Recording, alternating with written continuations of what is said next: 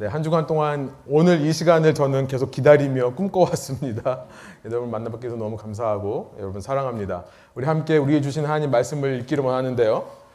마태복음 5장 21절부터 26절 저희가 두 번이나 서론의 시간을 하고 나서 이제 본격적으로 예수님의 계명에 대해 살펴보는 시간입니다. 세 번째 시간으로 살인에 대해서 살펴보기를 원합니다. 우리 함께 일어나실 수 있는 분들 일어나셔서 마태복음 5장 21절부터 26절 말씀의 뜻을 생각하시면서 천천히 함께 읽었으면 좋겠습니다.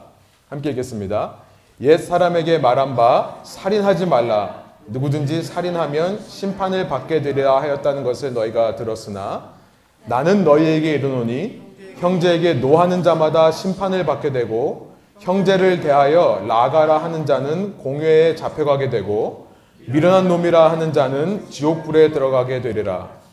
그러므로 예물을 재단에 드리려다가 거기서 내 형제에게 원망 들을 만한 일이 있는 것이 생각나거든 예물을 재단 앞에 두고 먼저 가서 형제와 화목하고 그 후에 와서 예물을 드리라. 너를 고발하는 자와 함께 길에 있을 때에 급히 사과하라. 그 고발하는 자가 너를 재판관에게 내어주고 재판관이 옹리에게 내어주어 옥에 가둘까 염려하라. 진실로 내게 이르노니 내가 한 푼이라도 남김이 없이 다 갚기 전에는 결코 거기서 나오지 못하리라. 아멘. 함께 앉아서 기도하고 말씀 나누죠. 살아계신 하나님 지금 이 시간에 주의 음성이 선포될 때에 이것이 사람의 얘기가 아니라 사람이 쓴 기록이 아니라 살아계시는 하나님께서 우리에게 예수님을 통해 성령을 통해 말씀하시는 것임을 저희가 믿고 받아들일 수 있도록 인도하여 주십시오. 좀 저희의 마음밭이 그렇게 갈아 엎어진 땅, 옥토가 되어서 말씀이 뿌려질 때에 그 말씀이 길가나 돌밭이나 가시덤불 사이에 떨어지는 것이 아니라 이 부드러운 마음에 떨어져서 이것이 30배, 60배, 100배의 결실을 맺고 이 땅에서부터 하나님의 천국을 맛보아 경험하는 살아가는 저희들 삶이 될 수 있도록 인도하여 주십시오. 감사와 찬양을 주께 올려드리며 예수님의 이름으로 기도합니다. 아멘. 잠깐 뭐 광고는 아니고요. 뒤에 주보에 보시면 저희 이제 교회력에 대해서 제가 좀 잠깐 소개를 한 게 있는데요. 어, 한 가지는 저희 교회에서 12월 7일 날 안수 예배를 드리게 되었어요. 그래서 주위에 혹시 이렇게 초청하실 분들이 있으시면 초청하셔도 좋겠고요. 저희가 함께 예배를 드리고 아마 본당에서 예배를 드리게 될 것 같습니다. 보시면 이제 11월 넷째 주 주일은 저희가 추수감사 주일로 지키죠. 매년 그렇습니다. 그리고 추수감사 주일 이후부터 12월 7일부터 4주간 동안을 저희가 대강절이라고 합니다. 교회력으로는요, 대강절, 애드벤트라고 하는데, 기다린다라는 뜻이에요. 네, 이제 그만 보셔도 돼요, 주보는요. 제가 좀 설교하고 이어가려고 이렇게 말씀드렸습니다. 광고 겸, 설교 시작 겸. 대강절은 이 땅에 우리를 구원하시기 위해 오신 예수님을 기념하는 것이고요. 그 예수님의 이 땅에 오심을 기다리는 것입니다. 그 시간을 가리켜서 대강절이라 그래요. 이 전통적으로 기독교 달력을 보면 기독교력이라고 하죠. 교회력이라고 하는데 기독교 달력을 보면 이 대강절이 한 해의 시작입니다. 저희 일반적인 캘린더는 한 해의 마지막에 이제 크리스마스가 있는데요. 교회력으로는 대강절로 교회력이 시작해요. 1년이요. 예수님께서 이 땅에 오심을 통해 이 땅에 이제 새로운 시대가 열렸다는 것을 기념하는 것이고요.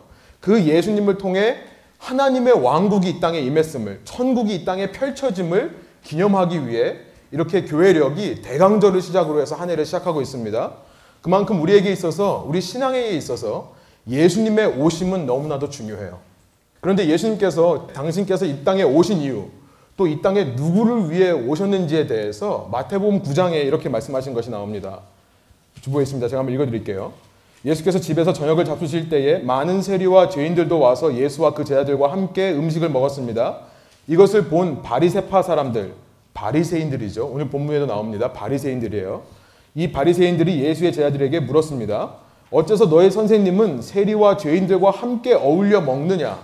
이 말을 듣고 예수께서 말씀하셨습니다. 건강한 사람에게는 의사가 필요하지 않으나 병든 사람에게는 의사가 필요하다. 너희는 가서 내가 원하는 것은 제사가 아니라 자비다 하신 말씀이 무슨 뜻인지 배워라. 나는 의인을 부르러 온 것이 아니라 죄인을 부르러 왔다. 예수님은 이 땅에 오셨는데요. 죄인들을 부르러 오셨다. 하나님의 율법을 잘 지켜서 나는 구원을 얻을 수 있다라고 믿었던 바리새인들에게 있어서 바리새인들은 하나님의 율법을 잘 지켜서 구원을 얻을 수 있다고 생각했었습니다. 그런 바리새인들에게 있어서 당시 세리와 죄인들은 하나님의 율법을 지키지 않는 사람들을 말하는 것이고요. 그렇기 때문에 언젠가 하나님의 나라가 이 땅에 임할 때 그 구원으로부터 배제될 사람들이었습니다. 그러나 예수님은 바리새인들처럼 나는 잘 살고 있다. 나는 건강하다. 나는 아무 문제 없다 하는 사람들을 위해 오신 것이 아니라 그런 자기 의에 빠진 의인들을 위해 오신 것이 아니라 뭐라고 말씀하세요? 죄인들. 사회적으로 소외된 자들, 아웃캐스트라고 합니다. 사회에서 배제된 사람들, 이 사람들을 부르시기 위해 오셨다라고 말씀하세요. 여러분, 그래서 예수님은 우리에게 복음이 되는 거죠. Good news, 좋은 소식이 되는 것입니다. 예수님은 이렇게 자기 자신을 죄인이라고 인정하는 사람들을 위해 이 땅에 오신 복음이 되시는 것입니다. 그러나 12절에서 방금 읽은 마태복음 9장 12절에서요. 예수님은 그렇게 예수님을 필요로 하는 우리 죄인들이 건강한 사람이라고는 말씀하지 않는다는 것을 기억해야 돼요. 그런 죄인들인 우리가 바로 병든 사람들이라고 말씀하시는 것을 우리는 잊지 말아야 됩니다. 자기 스스로 아픈지 모르고 건강하다 생각하는 사람들은 의사를 찾지 않죠. 자기 스스로 자기의 문제를 느끼는 사람, 아, 나는 건강하지 않은가 봐 라고 말하는 사람이 의사를 찾게 되는 것처럼 예수님은 우리 죄인들과 함께 식사만 하러 오신 분이 아니라 우리와 함께 어울리러만 오신 분이 아니라 우리를 고치시기 위해 오신 분이라는 거예요. 우리가 이걸 잊지 말자는 거예요. 여러분, 그래서 때로 예수님은 우리의 약점을 드러내세요. 때로 예수님은 칼을 들고 우리를 수술대에 누이시기도 하는 것입니다. 우리의 약점을 정확하게 짚으시고요. 우리에게 칼을 들이대시는 거예요. 여러분, 이렇게 칼을 들이대시는 분이 예수님이 아닌 다른 사람이라면 우리는 두려워할 수 있죠. 그 사람이 예수님이 아니라 다른 분이라면 우리는 의심할 수 있습니다. 싫어할 수 있습니다. 그러나 예수님께서는 인류 최고의 의사이시기 때문에 비록 그 진찰을 받으면서 우리 속에 있는 문제들이 드러난다 할지라도 우리가 우리 속 사람을 겹겹이 포장해 놓은 이 자기 의가 예수님에 의해 깎여 나가는 그런 아픔과 수모를 겪는다 할지라도 그것이 결코 나를 위한 것임을 우리는 의심하지 않을 수 있는 거예요. 내 속에 자리 잡은 암세포와 같은 이 문제의 뿌리를 뽑기 위해 예수님께서 지금 내 배를 가르고 계신다라고 생각하면 우리는 그 수술에 동의할 수 있는 것입니다. 좀 너무 잔인한가요? 여러분 어떻게 우리가 이렇게 예수님으로부터 진찰을 받으면서 이렇게 마음이 찔리는 걸 경험하고 수치감을 느끼고 때로는 아픔을 겪는 살이 갈라지는 아픔을 겪는다 할지라도 의심하지 않고 예수님께 그것을 동의하고 내 몸을 맡길 수 있습니까? 그 의사를 신뢰하기 때문에 그렇죠. 그 의사가 나를 사랑하시는 분임을 믿기 때문에 그렇습니다. 나를 사랑하셔서 나를 위해 이 땅에 오신 분이라는 것을 믿는 거고요. 이 땅에 오셔서 나를 위해 십자가에서 죽으셨다는 것을 믿기 때문에 나를 맡길 수 있는 거예요. 여러분 그런 예수님께서 우리에게 이렇게 말씀하셨어요. 마태복음 5장 20절이에요. 내가 너희에게 이르노니 너희 의가 서기관과 바리새인보다 더 낫지 못하면 결코 천국에 들어가지 못하리라. 쉽게 말하면 예수님 말씀은 이 뜻입니다. 예수님의 오심으로 인해 이제 이 땅에 새로운 하나님의 나라가 펼쳐지는데 그 새로운 하나님의 나라, 곧 천국에 속한 자가 되기 위해서는 서기관과 바리새인처럼 자기 의에 빠져서 나는 건강해, 나는 문제 없어 라고 생각하면 안 된다. 스스로 죄인임을, 스스로 병자임을 자각하고 나를 신뢰하고 나에게 나오는 자만이 그 천국에 들어갈 수 있다. 이 말씀을 하신 것으로 우리가 이해할 수 있습니다. 여러분, 예수님께서는 우리를 찾아오시는데요. 찾아오셔서 우리와 같이 그냥 즐기고만 사시는 것이 아니라 우리에게 직접적으로 말씀해 주시는 거예요. 너의 속에 있는 문제가 이거다. 여러분, 오늘 우리가 그 말씀을 받기 원합니다. 근데 우리가 한 가지 기억할 것은요. 내가 미워서 이 말씀을 하시는 게 아니라는 거예요. 내가 싫어서 그러신 것이 아니라 나를 사랑하셔서요. 예수님의 우리를 향한 진단이 무엇입니까? 21절부터 22절에 우리를 향한 진단이 나와 있어요. 우리 한번 한 목소리로 21절부터 한번 읽어볼까요? 22절까지입니다. 옛 사람에게 말한 바 살인하지 말라. 누구든지 살인하면 심판을 받게 되리라 하였다는 것을 너희가 들었으나 나는 너에게 이르노니 형제에게 노하는 자마다 심판을 받게 되고 형제를 대하여 라가라 하는 자는 공회에 잡혀가게 되고 미련한 놈이라 하는 자는 지옥불에 들어가게 되리라. 예수님의 진단이 이것입니다. 여러분 유대인들은 누구나 살인하지 말라라는 이 여섯 번째 계명을 다 외우고 있고 다 알고 있습니다. 이 그리스어로 이 살인하지 말라라는 말은요, 포뉴오라는 말이에요. 포뉴오라는 말은 히브리어의 라짜하라는 말을 그리스 말로 번역한 것입니다. 그런데 이 둘 다 라짜하라는 히브리 말과 포뉴오라는 이 그리스 말 둘 다 그냥 죽이는 것을 말하는 것이 아니라요.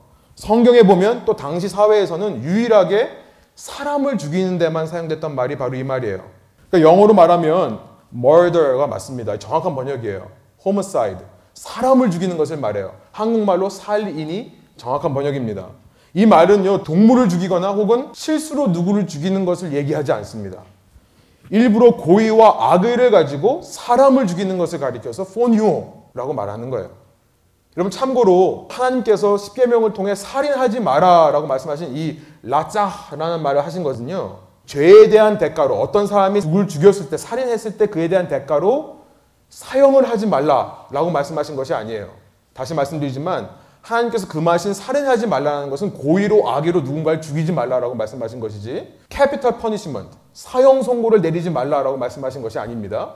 또 이 말은 전쟁에서 사람을 죽이는 것을 의미하지도 않아요. 물론 전쟁에서 죽이긴 하지만 일부러 죽이는 게 아니죠. 승리를 위해서 어쩔 수 없이 그러는 거죠. 그래서 많은 사람들이 아, 하나님은 여기서 살인하지 말라라고 해놓고 하나님께서 사람을 죽이면 죽이라고 말씀하시지 않았냐. 하나님께서 전쟁해가지고 다 사람 죽이라고 하지 않았냐. 이렇게 말하는데요. 사실은 동사 자체가 다른 말입니다. 하나님은 지금 고의로 악의로 사람을 죽이는 것을 금하고 계시는 거예요. 여러분 문제는요. 당시 유태인들이 그 서기관과 바리새인들이요. 이 계명을 그렇게 고의로 악의로 사람을 죽이는 것에만 국한하여 두었던 것이 문제였어요. 그들은 이 말뜻을 잘 알았기 때문에요. 내가 실수로 누군가를 죽이면 괜찮다고 생각했습니다. 실제로 율법이 실수로 죽였을 경우에는 도피성으로 피하라고 되어 있으니까 아, 내가 고의로만 사람 죽이지 않으면 된다라고 생각했던 거예요. 그들은 문자 그대로 내가 악한 마음을 품고 누군가를 살해하지만 않으면 나는 이 여섯 번째 계명을 잘 지키는 사람이다라고 착각했던 것입니다. 그러니까요, 죽지 않을 만큼 때리면 괜찮은 거예요. 율법에 어긋나지를 않습니다. 내가 한 말이 어떤 사람으로 하여금 자살을 시도하게 할 만큼 그렇게 충격과 상처를 주는 말이어도 괜찮은 거예요. 내가 직접 죽인 게 아니니까요. 지금 예수님께서는 그렇게 그들이 가두어 두었던 그렇게 고의로 악의로 사람을 죽이는 그 말로만 이해했던 이 살인하지 말라는 계명을 예수님께서는 더 크게, 더 깊게, 더 넓게 확대해서 우리에게 말씀하고 계시는 거예요. 왜 그렇게 말씀하실까요? 지난 시간 제가 말씀드린 대로 이렇게 제한적인 계명, 최소한의 계명을 지킨다고 해서 바른 관계, 의가 있는 것이 아니기 때문에 그렇습니다. 지난 시간 말씀드렸죠. 계명을 지키는 것과 바른 관계를 갖는 것은 전혀 다른 문제라는 것을 말씀드렸습니다.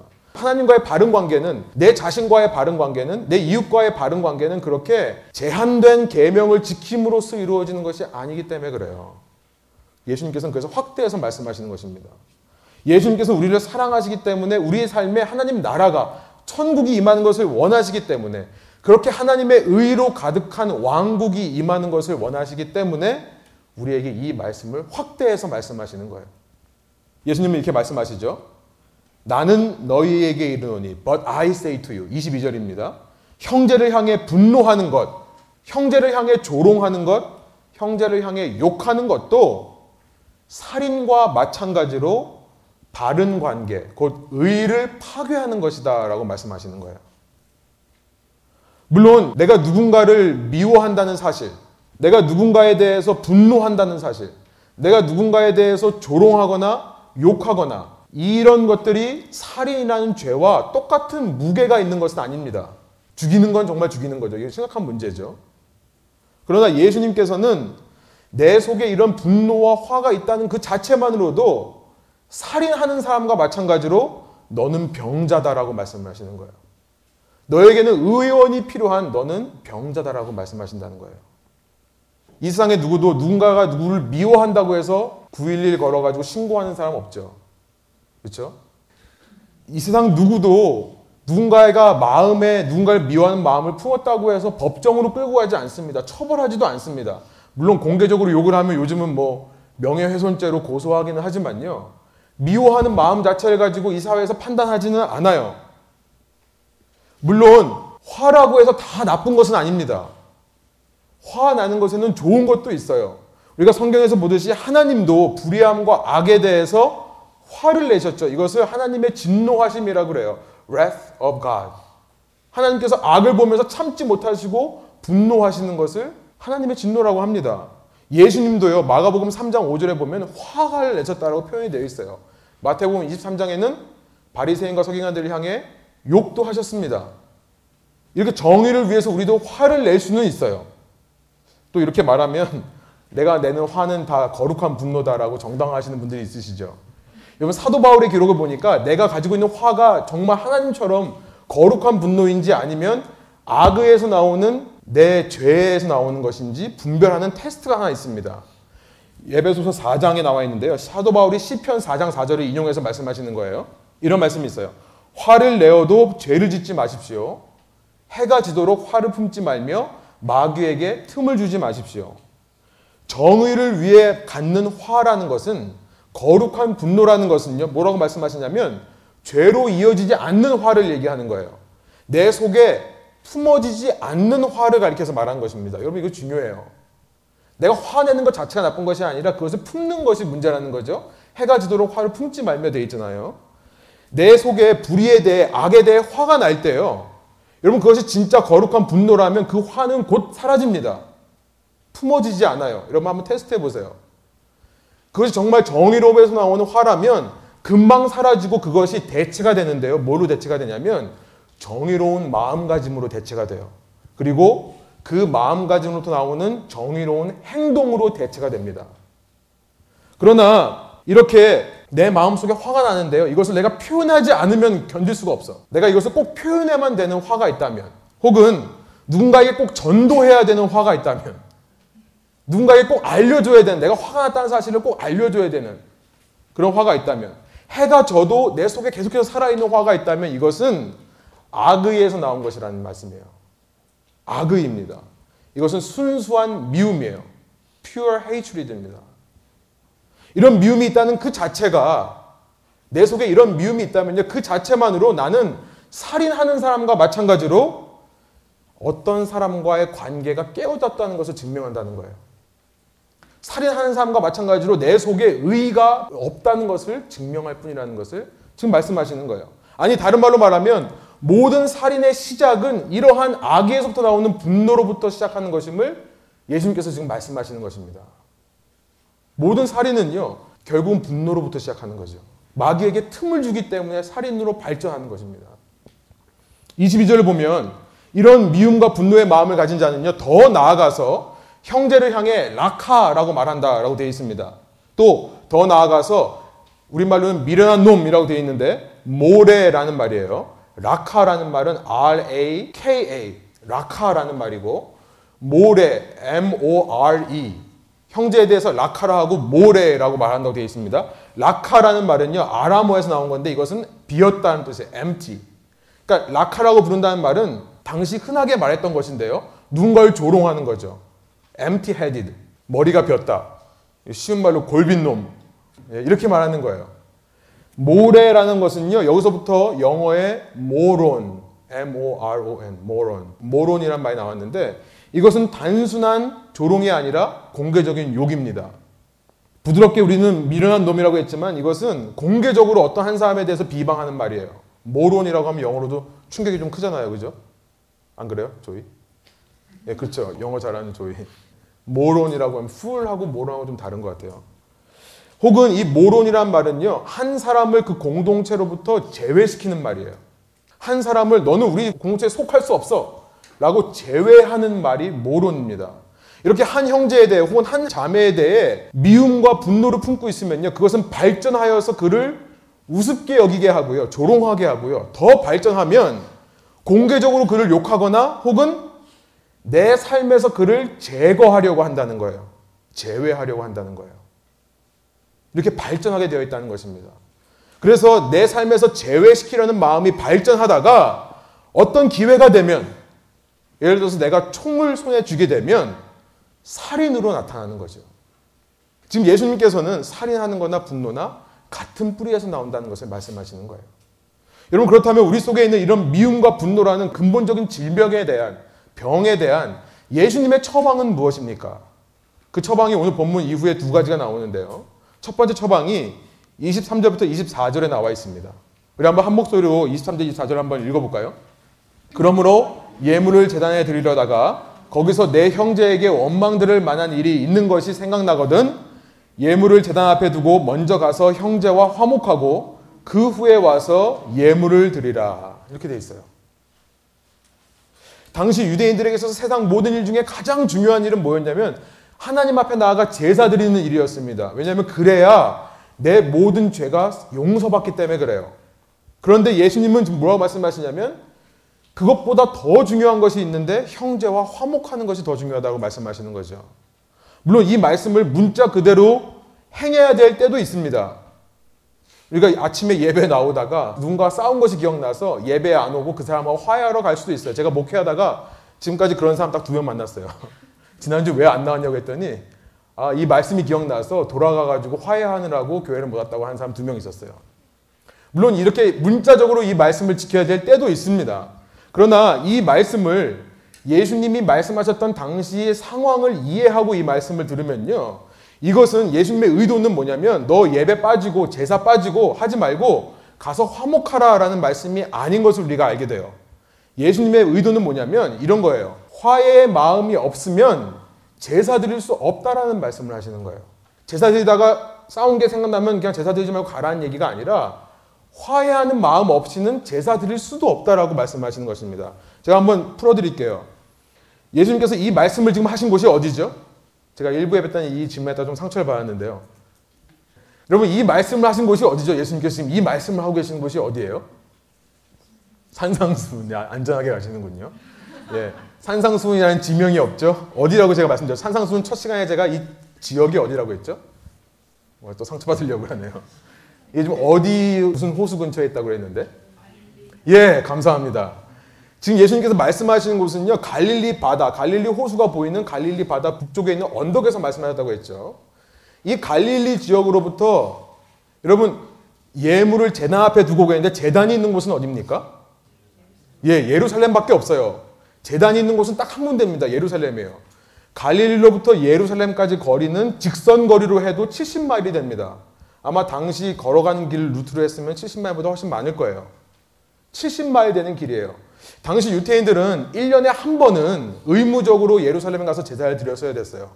그런데 갈 때는 그냥 가는 게 아니라 집에서 키우던 가축 중에 흠없고 완전한 거 하나를 선택해가지고 그것을 제물로 데리고 가요. 그 70마일 되는 길을 며칠을 걸려서 걸어가는 것입니다. 예수님께서 지금 말씀하시는 거예요. 너희 지금 갈릴리에 있는 사람들 중에 생각해봐라. 하나님께 제사 드리러 예루살렘에 가. 70마일을 그 가축과 함께 걸어가서 며칠을 걸어가서 드디어 예루살렘 예루살렘 성 안에 있는 성전, 성전 안에 있는 그 번제단 앞에 딱 섰을 때 그때서 생각나는 거죠. 아, 내가 원망 들을 만한 형제가 생각나는 거예요. 너희 중에 그랬을 경우에 거기다가 재물을 두고 내가 가져온 재물을 그냥 두고 다시 70마일을 걸어서 집에 와서 형제와 화목하고 다시 70마일을 걸어서 예루살렘에 도착해서 그 재물을 가지고 제사 드릴 사람이 있겠느냐라고 물어보시는 거예요. 그 일의 불가능함에 대해서 말씀하시는 거죠. 예수님의 포커스가 그겁니다. 무슨 뜻이에요? 내 속에 있는 그 미움과 분노를 다스리는 것을 예배 드리는 간 것보다 더 우선순위에 삼아라라는 말씀이에요. 형제와 화목하는 것이 최우선순위에 있다라고 말씀을 하시는 거죠. 예배 드리러 가기 전에 먼저 점검하라는 거예요. 내 속에 그것이 있는지 없는지. 요한일서 4장 20절에 보면 이런 말씀을 해요. 사도 요한이요. 하나님을 사랑한다 하면서 형제를 미워하는 자는 뭐라 그래요? liar, 거짓말하는 자래요. 보이는 형제를 사랑하지 않는 자가 보이지 않는 하나님을 사랑할 수 없다라고 기록되어 있습니다. 지금 그 말씀을 하시는 거죠. 여러분 분노의 마음을 가지고 미움의 마음을 가지고 예배에 나와 보신 적 있으세요? 저만 있나요?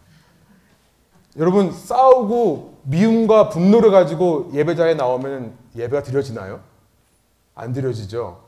다들 아닌 척하고 계시는데 예, 기도하고 찬양할 때 입조차 떨어지지도 않습니다. 지금 그 말씀을 하시는 거예요. 마태복음 9장 13절에서 그래서요. 아까 우리가 읽었던 마태복음 9장 13절에서요. 예수님이 이걸 위해 왔다라고 말씀하시면서 13절에 이런 말씀하셨어요. 너희는 가서 내가 원하는 것은 제사가 아니라 자비다. 하신 말씀이 무슨 뜻인지 배우고 와라 말씀하셨어요. 하나님이 원하시는 것은 제사가 아니라 자비, 긍휼의 마음, 사랑의 마음이라는 것을 깨달아 알라고 말씀하셨던 것입니다. 히브리서 13장에는요. 히브리서 기자가 이런 말을 합니다. 오직 선을 행함과 서로 나누어 주기를 잊지 말라. 하나님은 이 같은 제사를 기뻐하시느니라. 하나님이 기뻐하시는 제사는 선을 행함과 서로 나누어 주는 것. 결국 우리 마음 속에 있는 미움과 분노의 죄를 다스리고 형제와 화목하는 것이 하나님께서 가장 기뻐하는 제사임을 우리에게 말씀하시는 거죠. 예수님의 처방은 무엇입니까? 형제에 대한 그 미움, 너 속에 있는 그 분노야말로 하나님과의 예배, 하나님과의 관계, 하나님의 의를 파괴하는 제일 1순위의 것이다. 그 말씀을 하시는 거예요. 하나님과 올바른 관계를 짓지 못하게 하는 최고의 것이 바로 네 마음속에 있는 형제에 대한 미움이다. 말씀하시는 것입니다. 여러분 두 번째 예수님의 처방은 무엇입니까? 25절부터 26절에 나온 또 하나의 이야기 속에 그것이 들어 있어요. 우리 한번 25절부터 26절 한번 같이 한번 읽어 볼까요? 너를 고발하는 자와 함께 길에 있을 때에 급히 사과하라. 그 고발하는 자가 너를 재판관에게 내어 주고 재판관이 옥리에게 내어 주어 옥에 가둘까 염려하라. 진실로 내게 이르노니 내가 한 푼이라도 남김없이 다 갚기 전에는 결코 거기서 나오지 못하리라. 예수님은 역시 마찬가지 이야기를 하시는 거예요. 이렇게 할 수 없음에 대해 불가능에 대해 말씀하시는 것입니다.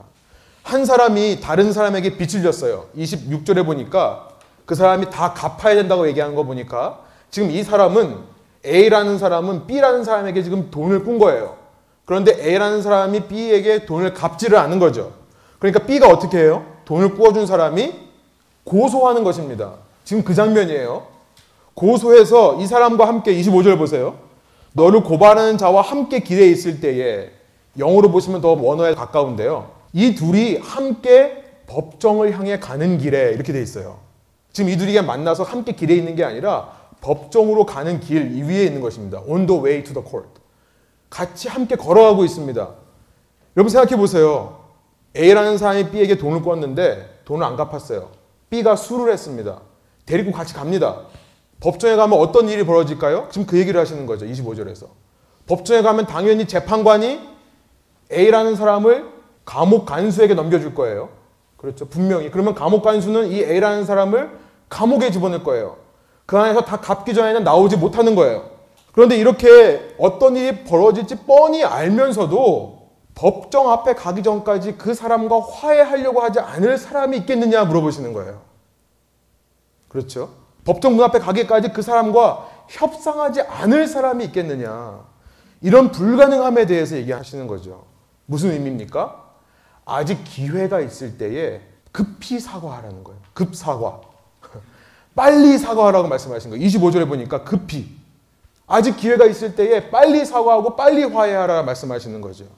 아까 말씀드린 대로요. 형제에 대한 미움은요. 여러분 이 땅에서 얼마든지 우리가 덮어둘 수 있습니다. 여러분 주위에 누군가를 미워하는 사람 911 전화해가지고 신고하지 않잖아요. 내버려 두죠 그냥. 이 땅에서는요 그 마음 그냥 덮어둘 수 있습니다.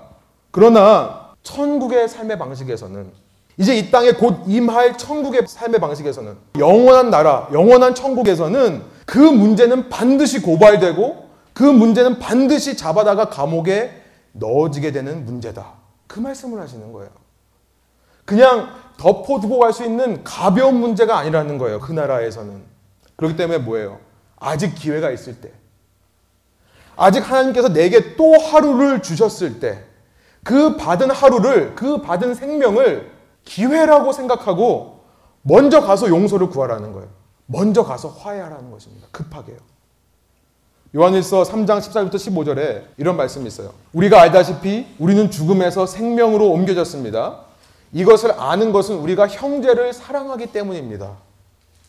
여러분 우리가 어떻게 죽음에 속할 수밖에 없던 자였다가 구원을 받은 자였는지 알게 되는 줄 아십니까?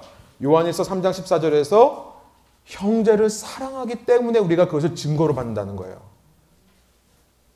물론 내가 사랑하기 때문에 구원받는 것은 아닙니다. 그러나 정말로 하나님의 사랑을 체험한 자라면 형제를 사랑할 수밖에 없다는 것을 말씀하시는 거죠. 그렇게 사랑함을 통해 너의 구원을 확인하라라는 말씀이에요. 사랑하지 않는 사람은 아직도 죽음에 머물러 있는 사람이라는 거예요. 왜? 내 안에 예수님의 은혜와 사랑이 살아 역사하지 않는 거기 때문에. 15절에 가니까 누구든지 자기 형제를 미워하는 사람은 살인자입니다. 여러분이 알다시피 살인자는 누구든지 그 안에 영생을 소유하지 못하는 사람입니다. 그러므로 아직 기회 될 때 빨리 사과하라는 거예요. 이것이 두 번째 처방이죠. 여러분에게 권면해드리고 싶어요. 예수님은요, 이 두 가지 비유의 얘기를 말씀하시면서 23절부터 이 산상순의 말씀을 듣는 대상을요, 2인칭 단수로 말씀하십니다. 너라고 말씀하세요. 이전까지 예수님은 너희라고 복수로 말씀하셨는데요. 23절부터는 너라고 말씀하세요. 천국 백성 공동체, 예수님을 따르겠다고 결단한 그 제자들에게 말씀하시면서 이제는 너희가 이 일만큼은 너희 각자가 너희 자신을 돌아보고 점검함을 통해 너희 각자가 너의 삶에 이루어야 되는 새 계명이라고 말씀하시는 것이에요. 바로 오늘 여기에 계신 여러분 한 사람 한 사람에게 주님께서 직접 말씀하시는 것이라 생각합니다. 다시 말씀드리지만 예수님께서 이렇게 우리 속을 휘저어서요. 내가 간신히 가라앉게 만들었던 그 문제들, 내가 간신히 꾹꾹 눌러왔던 그 문제들을 다시 이렇게 꺼내서 펼쳐 보이시는 이유는요.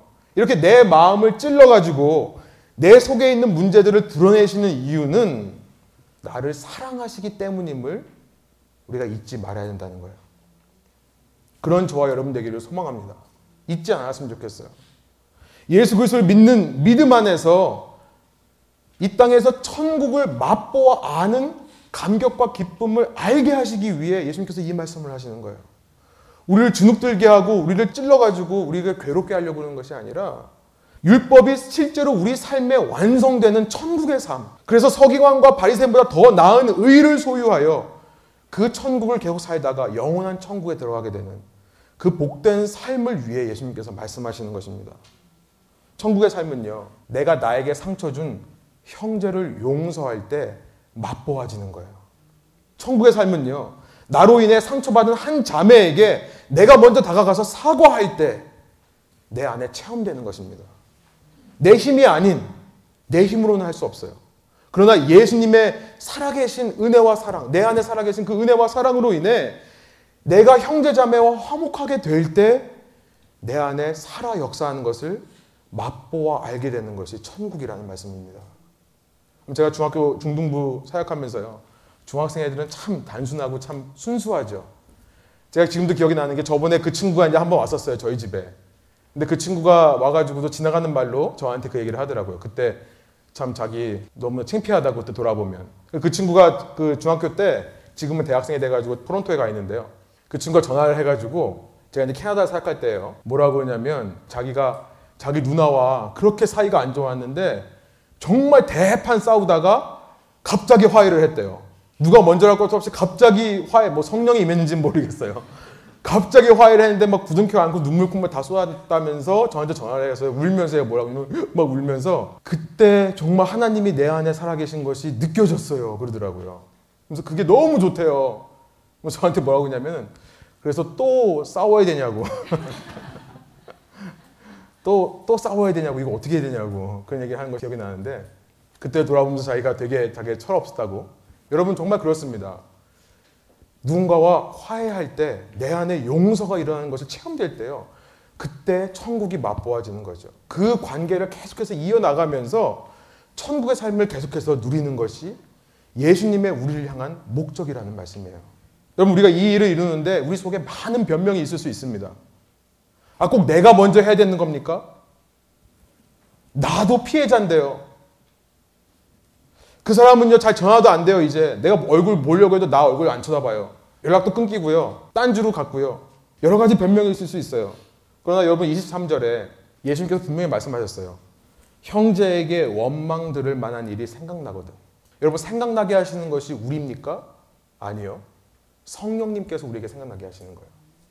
여러분 그리고 무엇을 생각나게 하십니까? 내가 잘못했고 잘했고가 아니에요. 그건 차선의 문제입니다. 제일 중요한 문제는 뭐냐면 그 형제가 나 때문에 마음 아파한다는 사실을 생각나게 하시는 거예요. 우리가 여러 가지 변명이 있을 수 있지만요. 그 성령의 음성이 들릴 때 순종할 거냐 안 할 거냐 결정할 것은 우리의 몫입니다. 여러분 물론 내가 잘못했다면요. 내가 당연히 용서를 구해야 되죠. 나는 잘못 전혀 없고 그 사람이 100% 잘못한 거다. 여러분 그러면 내 마음속으로 그 사람을 용서해 줄 수 있는 거죠. 지금 예수님께서는 내가 잘했건 잘못했건이 아니라 성령께서 너의 마음속에 그걸 생각나게 해주실 때 순종할 거냐 안 할 거냐. 여러분 그래서 우리에게 필요한 것은 뭐냐면요. 내 힘으로 안 된다는 것을 인정하는 것이 필요합니다. 먼저는 이것은 내 힘으로는 안 된다는 것을 인정해야 돼요. 하지만 거기서 멈추지 않고 더 나아가서 그 성령님께 이것을 생각나게 하신 성령님께요. 그럼 말씀해 주십시오. 내가 어떻게 해야 됩니까? 여러분 성령님은 다 알고 계세요. 누가 피해자고 누가 가해자고 누가 억울하고 누가 억울하지 않은지 몇 퍼센트 잘못이 있는지 정확하게 알고 계세요. 그러나 그럼에도 불구하고 나에게 어떤 생각을 주신다면 어떤 마음을 주신다면 그것에 순종하는 것입니다. 여러분 또 여러 가지 상황적인 한계가 있을 수 있어요. 우리가 이 말씀을 실천하려고 할 때 상황적인 제한이 있을 수 있어요. 내가 가서 갑자기 미안하다고 하면요. 오히려 더 상처받는 경우도 있습니다. 내가 이 말씀 실천해야지 그래서 나가는 길에 예배 끝나고 나가는 길에 집사님 미안해요. 이러면 더 상처받을 수도 있어요. 여러분 그래서 우리는 또 성령님께 지혜를 구해야 돼요.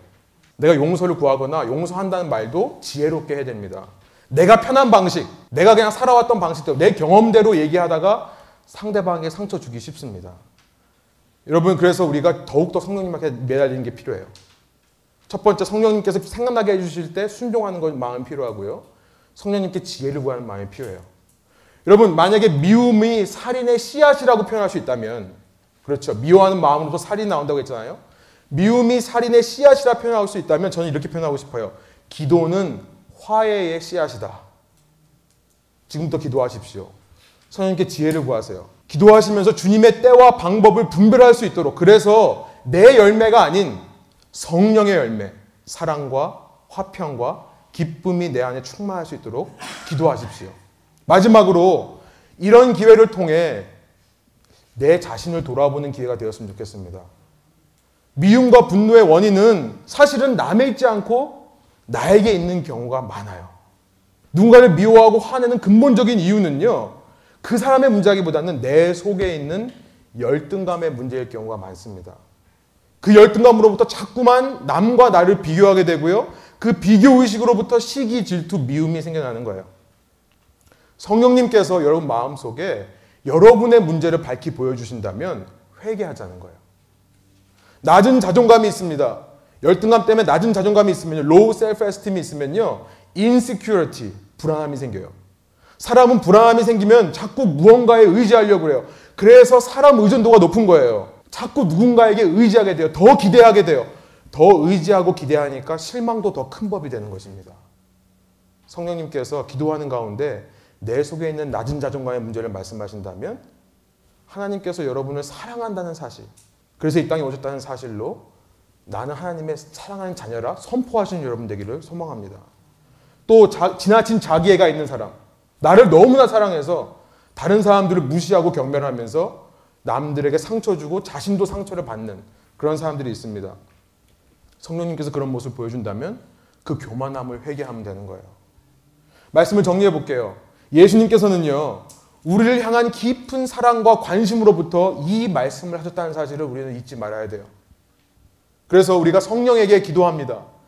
우리에게 분별력을 주셔서 내 속에 있는 무슨 문제가 있는지, 내가 지금 형제에게 어떤 원망들을 말 일이 있는지 생각나게 해주시고, 성령님께서 나에게 지혜를 주셔서 그걸 해결할 방법을 주시고, 성령님께서 내 속에 있는 죄의 문제를 보여주실 때 회개함을 통해 여러분 여러분 삶의 최우선순위에 그렇게 형제와 화목하는 것을 두고 최우선순위에 그 형제와의 화목을 세워두고 기회가 있을 때마다 빨리 화목하는 삶을 통해 우리의 삶에 천국이 임하는 이 성경에서 예수님께서 말씀하시는 참 신앙의 비밀과 감격을 맛보아 아는 저와 여러분 되시기를 간절히 소원합니다. 함께 기도하시겠습니다. 야고보서 1장 19절부터 20절에 이런 말씀이 있습니다. 내 사랑하는 형제들이여 이것을 명심하십시오. 사람마다 듣기는 빨리 하고 말하기는 천천히 하며 노하기도 천천히 하십시오. 사람이 화내는 것이 하나님의 의를 이루지 못하기 때문입니다.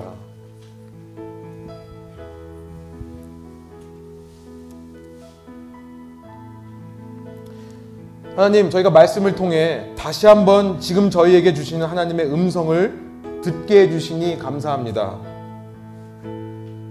예수님께서 이 말씀을 하신 것은 그저 우리를 혼내시기 위해서가 아니라 우리가 이 땅을 살며 진정한 천국을 맛보아 알기 원하셨기 때문임을 이 시간 또한 깨닫게 해주시니 감사합니다.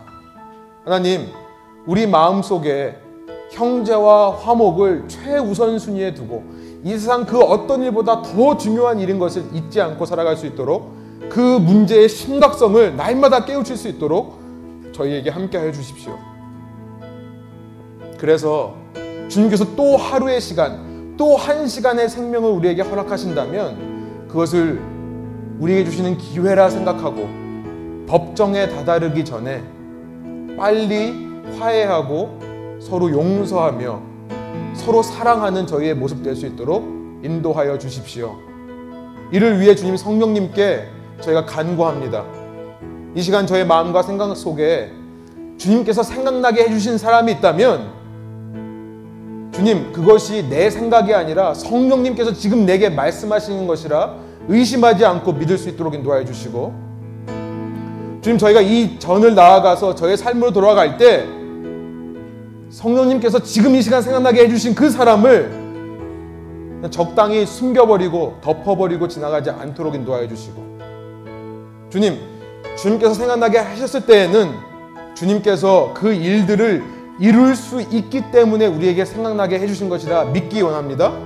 주님께서 저에게 지혜를 허락하여 주십시오. 우리의 힘과 우리의 노력으로 우리의 경험으로 내가 편한 방식으로 화해를 이루는 것이 아니라 주님의 때에 주님의 방법으로 화해를 이룰 수 있도록 성령께서 지혜를 허락하여 주십시오. 주님 또한 동시에 저희 마음 속에 있는 문제의 근원들도 알게 하여 주십시오. 우리 안에 어떤 열등감의 문제가 있는지, 우리 안에 어떤 자기 애의 문제가 있는지, 낮은 자존감의 문제가 있는지 주님께서 밝혀주시고 이 시간 저희가 마음의 중심으로부터 그런 저희의 모습들을 회개하며 주의 모습으로 변화될 것을 결단하는 시간 될 수 있도록 인도하여 주십시오. 주님, 이 모든 일을 통해 우리가 이 땅에서부터 주님이 말씀하신 복이 있는 이의 삶, 천국의 삶을 맛보아 알기를 원합니다. 저희와 세상 끝날까지 함께 하여 주십시오. 감사와 찬양을 주께 올려드리며 이 모든 말씀, 나를 구원하신 나를 위해 이 땅에 오셔서 십자가의 죽으심과 부활하심을 통해 나에게 성령을 허락하신 예수 그리스도의 그 이름의 영광을 위하여 기도드립니다. 아멘.